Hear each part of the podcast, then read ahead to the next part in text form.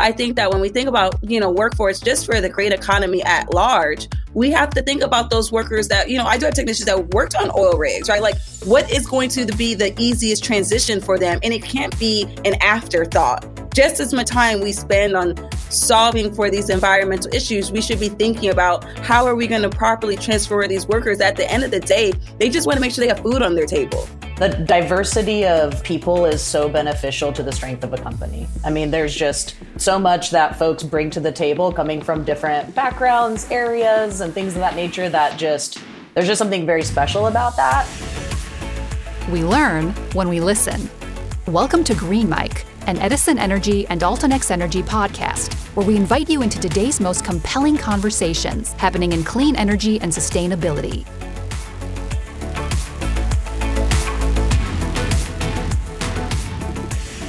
Hello, everyone, and welcome to Green Mic.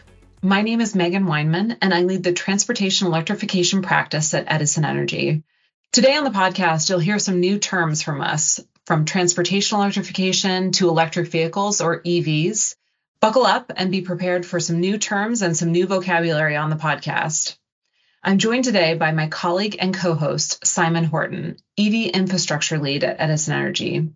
We're thrilled to be joined by two incredible EV pioneers and trailblazers. Kameale Terry, CEO and co founder of Los Angeles based EV technology company Charger Help, and Jaime Duyck, Chief Revenue Officer at Charger Help. Yeah, thanks, Meghan. Appreciate that. Simon Horton. We're joined today by two amazing people that I've worked with in the past. And so I will hand it off to each of them for a quick intro. So I'll hand it over to you, Kameale. Thanks so much, Simon. Hi, my name is Kameale. I am the co founder and CEO of a company called Charger Help. I tell folk that we fix charging stations because sometimes they break. And I am super happy to be here with y'all. And it's my pleasure to hand it over to a very old friend and colleague and now a work partner, um, Jaime. My name is Jaime Duyck. I'm the Chief Revenue Officer at Charger Help. Had the pleasure of working with Kameale in a past life. I think we're going to get into that and also working with Simon in a past life. So it's great to be all connected on today's pod. I think back to my experience working at SCE and all the projects we were building there. And oftentimes the participants in the programs were super excited to get the funding and be able to move forward with charging deployment. And they'd get charges in the ground and people would begin using them. And then a charger would stop working, or then something wouldn't function, or then they couldn't get connected, or you name it.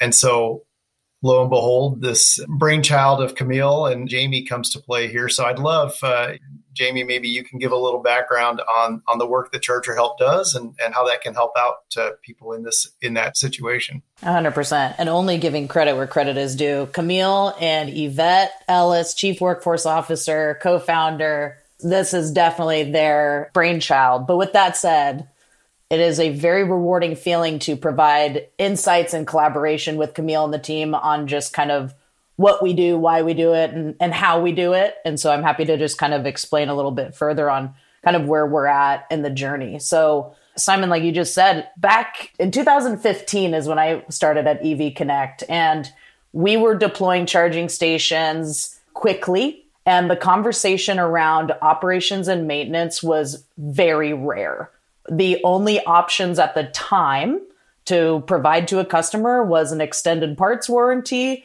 and maybe a labor warranty if that existed by that particular manufacturer.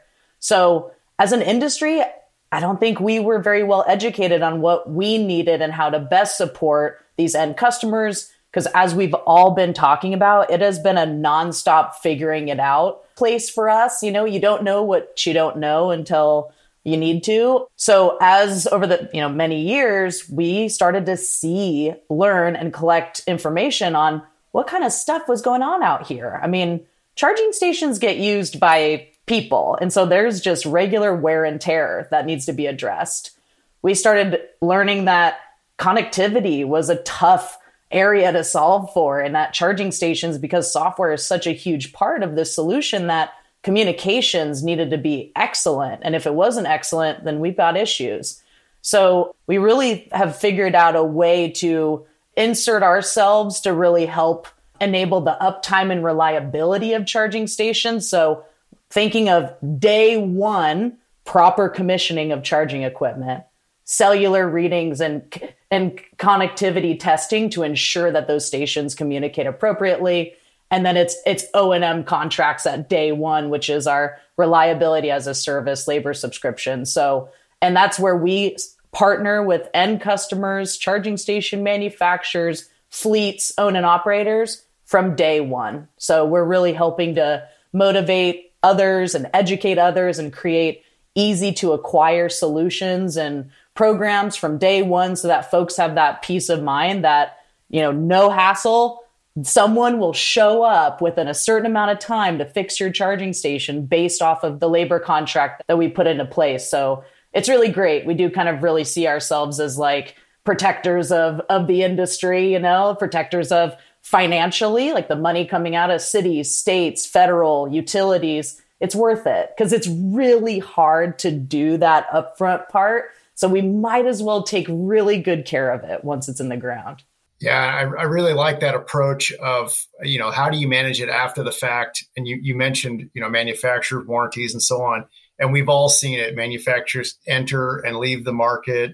They change, they get acquired by others, and it, it's an ever changing market. So that ability to come in with that sort of agnostic, technology agnostic approach, and really help a client who's got whatever chargers in place and be able to help manage them.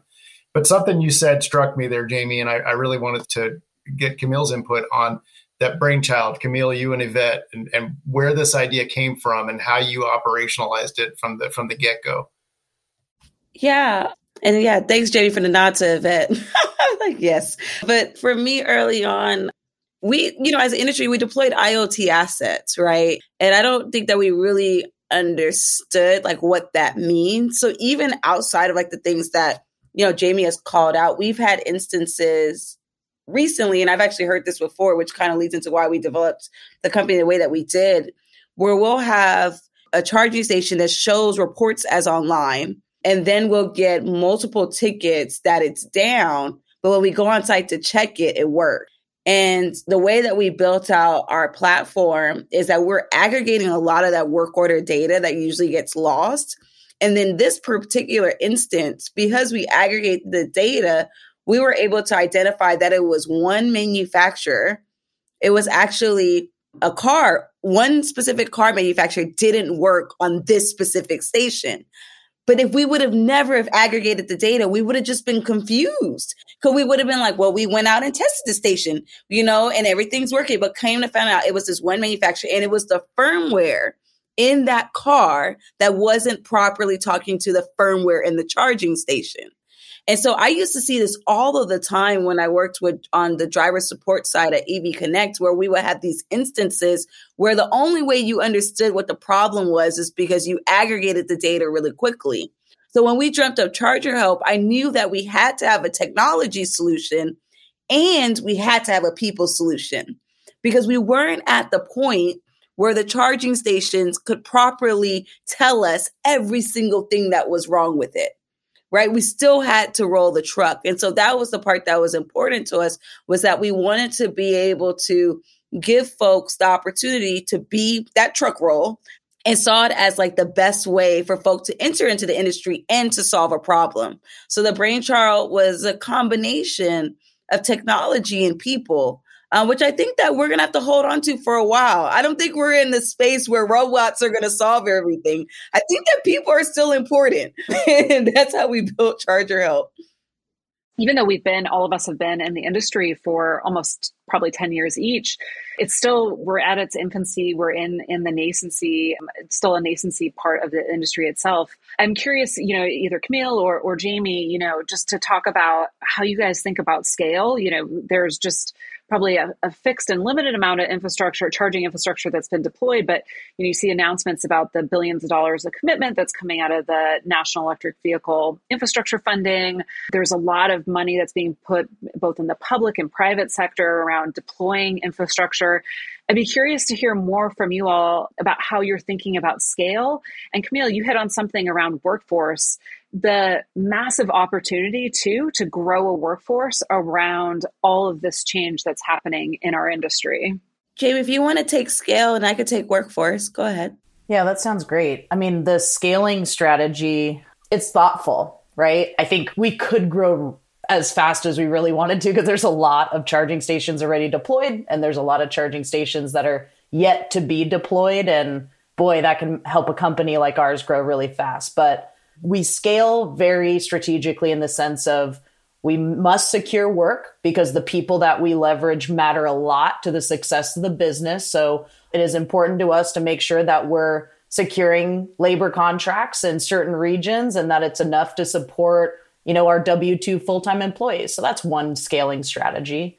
Another scaling strategy that we do have because and this goes for all of us on this call plus folks that are in the field plus folks that are designing charging stations or software like it's constant upskilling it's constant education so at charger help we do a lot of different versions of education foundational. We do cross training of folks that come from different industries. And so we're eager to kind of start opening up some partnerships to some what we would call like our out of network or a non charger help technician, but still folks that are certified and, and are kind of rocking the charger help way and using our technology.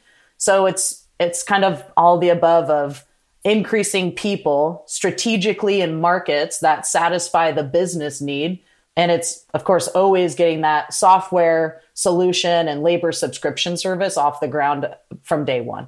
Yeah. And for workforce, you know, one of my kind of like my little fist shaking to the industry is that like, you know, I would be in so many rooms where we would talk so poorly about folks that work at oil and, and gas places or just oil and gas industry, period. And I remember I had gone to Louisiana once to do some work with a consultant, and one of the consultants, her husband, worked on the oil rigs. And when I was talking about EV charging, you know, the way that she heard EV charging wasn't about saving the environment. She heard it as like, we trying to take food off her table. And, you know, for somebody that grew up in an area that we didn't have jobs or a lot of jobs left my community, I could relate to that. You know, I could relate to someone feeling apprehensive about a solution because no one really thought about what was now going to be that person's job. And then we also heard, you know, certain politicians saying, well, why don't you have the miners, you know, um, um, learn how to code? And I think that like I was just so frustrated with the industry because I don't think we were given a lot of thought to what the next job for these folks are going to be. And was it going to be an easy transitioning so they could feel a part? And so I think that with the O&M and IoT assets and a lot of things that we have going on, I think that it is a realistic opportunity to transition a workforce into something that is dignified. You know, my technicians get so much pleasure out of knowing that they're bringing an asset back online that can help someone get to work, you know, or that can help someone that maybe they were facing an, an emergency and they don't have home charging. So they rely on, on public charging. Like my technicians feel a lot of dignity in that and then we pay them well and we offer them equity into the company and then we're offering them skill sets you know that is of the future. So i think that when we think about you know workforce just for the great economy at large we have to think about those workers that you know i do have technicians that worked on oil rigs right? Like what is going to be the easiest transition for them? And it can't be an afterthought. Just as much time we spend on solving for these environmental issues, we should be thinking about how are we going to properly transfer these workers. At the end of the day, they just want to make sure they have food on their table. You know, like they don't have the opportunity to think past, like, you know, I'm saving the, the environment. They're like, I need to make sure that I can provide to have food on my table tomorrow and that I have a job that I'm proud of.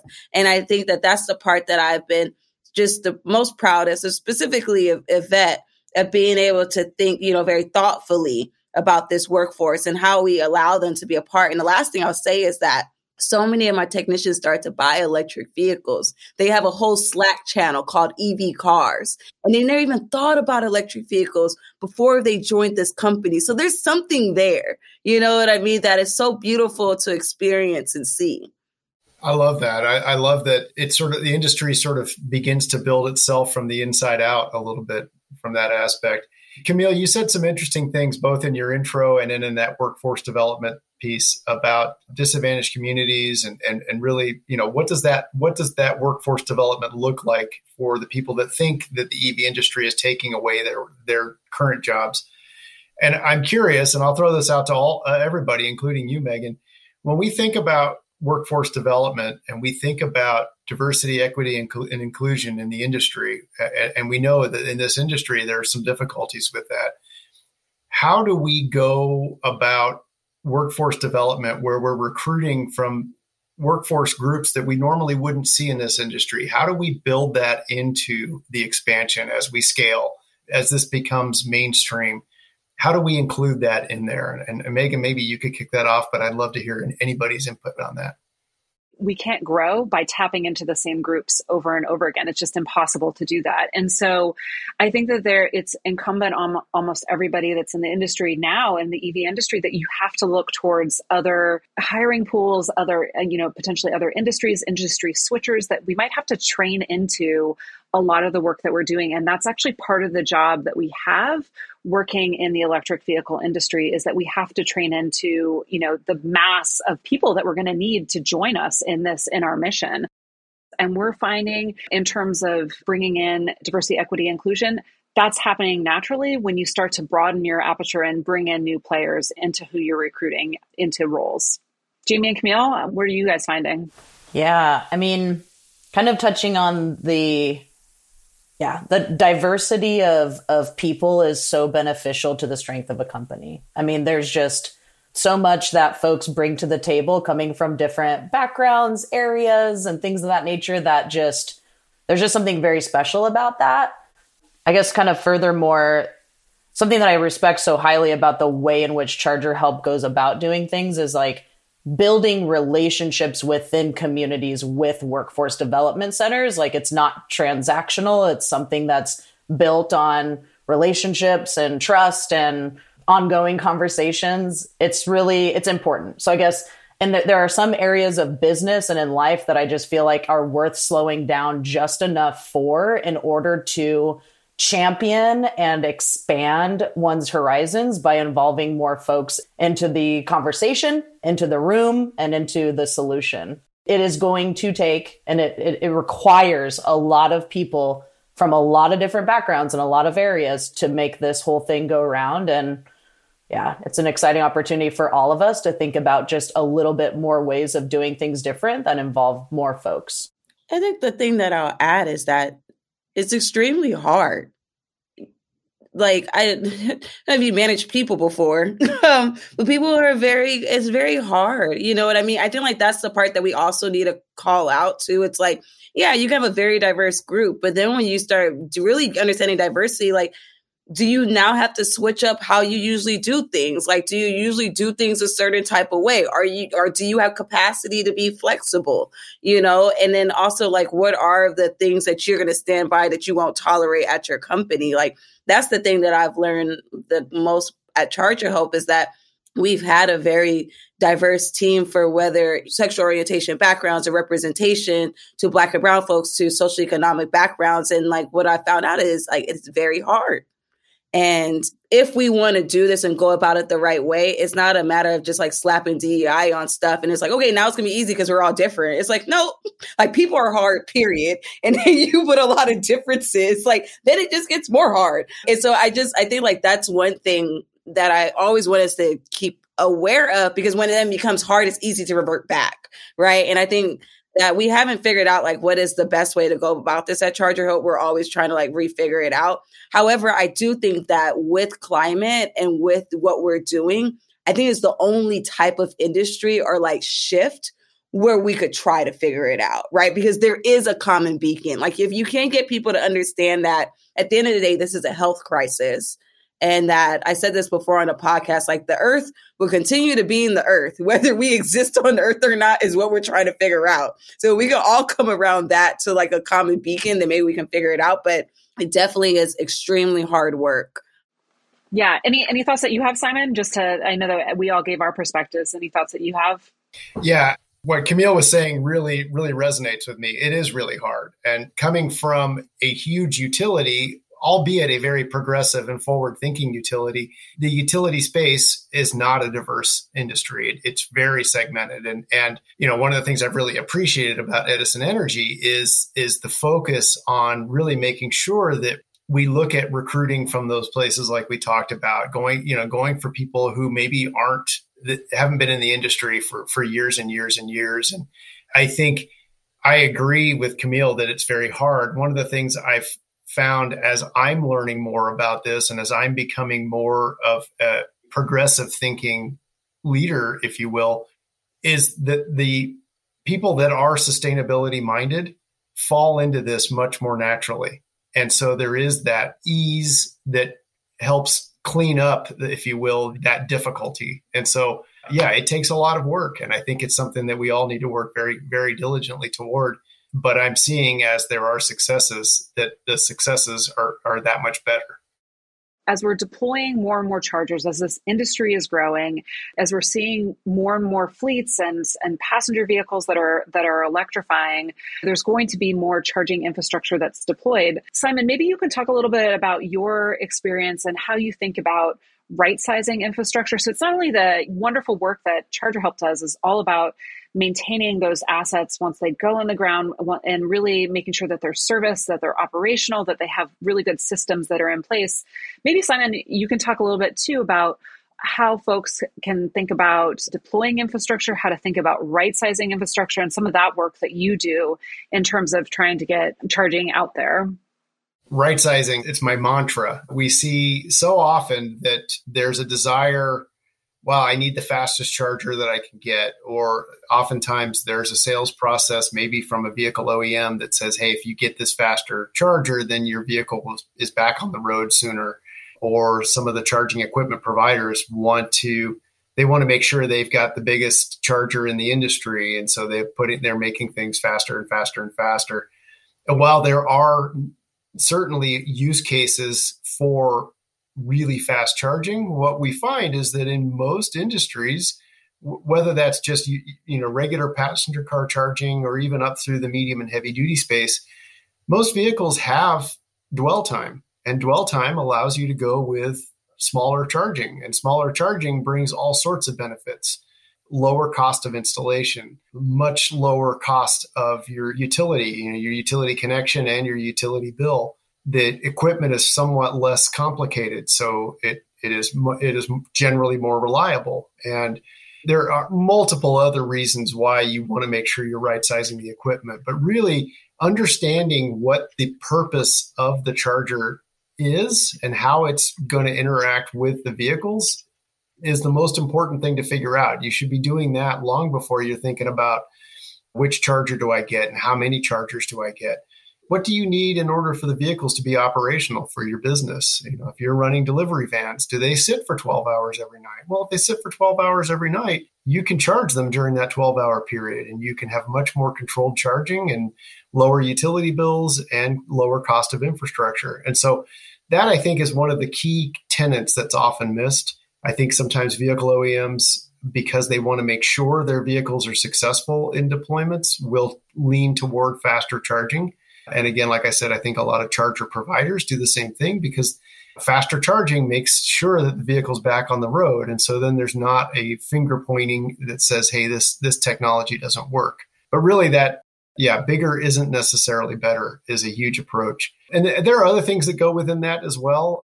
You can wind up in situations where you're mixing up voltages, which requires additional equipment, more cost, more footprint. Jaime hit upon a very important part earlier about just connectivity and making sure that your chargers can actually talk to, the, to each other and talk to, you know, whether it's through a Wi Fi connection or whether it's through a cellular connection. So often we see deployments where that hasn't been tested. We've seen situations where equipment operates on you know 3G and then all of a sudden systems are upgraded to 4G and 5G and now that equipment doesn't function anymore. And so as you're selecting equipment making sure that equipment has that flexibility to be upgraded over time whether it's through you know a software update or some sort of module change out in the equipment. So many pieces like that play into a, a successful EV design which in turn makes a project that's much more operational long term Yeah, that's great. You know, thinking about how when you're deploying infrastructure, I'm curious from from Jaime and Kameale. Now that once you guys actually see all this charging infrastructure in the ground and you're actually you're having to work with it and service it, what are some of the things that you're finding around maybe future proofing or the things that you wish you could call back to people that are like, hey, I wish you had I wish you had thought about this in your planning, or or what you're seeing that are that is once those infrastructure assets are out there, what are some of the things that you're seeing from your experience? Yeah, there's so many, I would say, best practices that we just want to shout to the mountaintops, right? It's always, always, always ensuring your your commissioning is done well, which includes that software is communicating, hardware is operational, you've documented those conditions, all parties are on board as to how it's set up. I mean, it's like just dialing in that commissioning process, which is coming of course, should not be coming off the heels of a communications assessment. That should have been done months and months before those stations get in the ground. So, really analyzing that connectivity and all that kind of stuff um, is so important.